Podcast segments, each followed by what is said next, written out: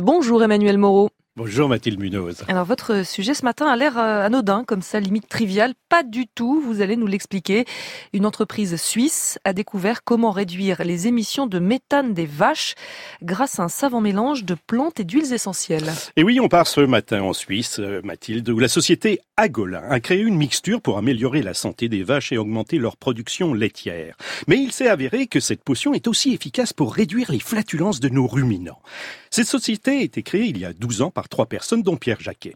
Leur démarche était louable. Ils souhaitaient remettre au goût du jour des recettes naturelles, oubliées, pour nourrir et soigner le bétail.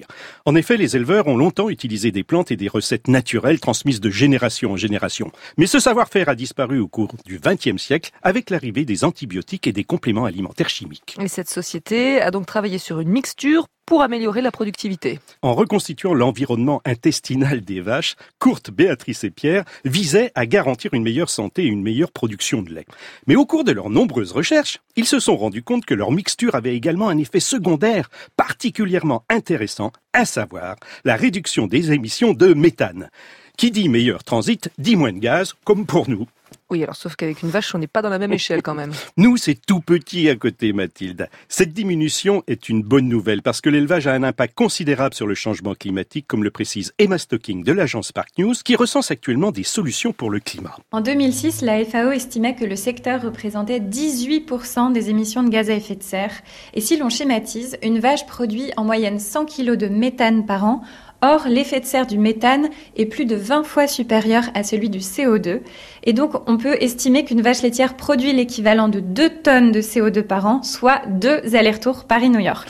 Et les tests réalisés par des instituts de recherche de renom depuis le lancement montrent que l'utilisation de leurs produits permet de réduire les émissions de méthane d'environ 10% selon les vaches et le système d'alimentation du bétail. Et les éleveurs, ils l'utilisent cette mixture ?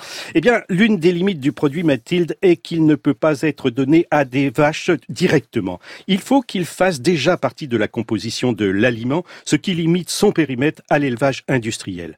Mais il existe d'autres compléments alimentaires naturels, comme par exemple les graines de lin, qui ont le même effet, mais elles sont beaucoup plus chères.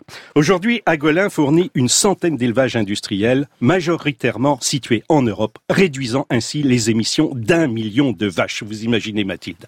Agolin a déjà reçu de nombreuses reconnaissances d'organisations internationales, telles que Carbon Trust et la fondation Solar Impulse. L'esprit d'initiative à retrouver sur franceinter.fr. Merci beaucoup Emmanuel Moreau.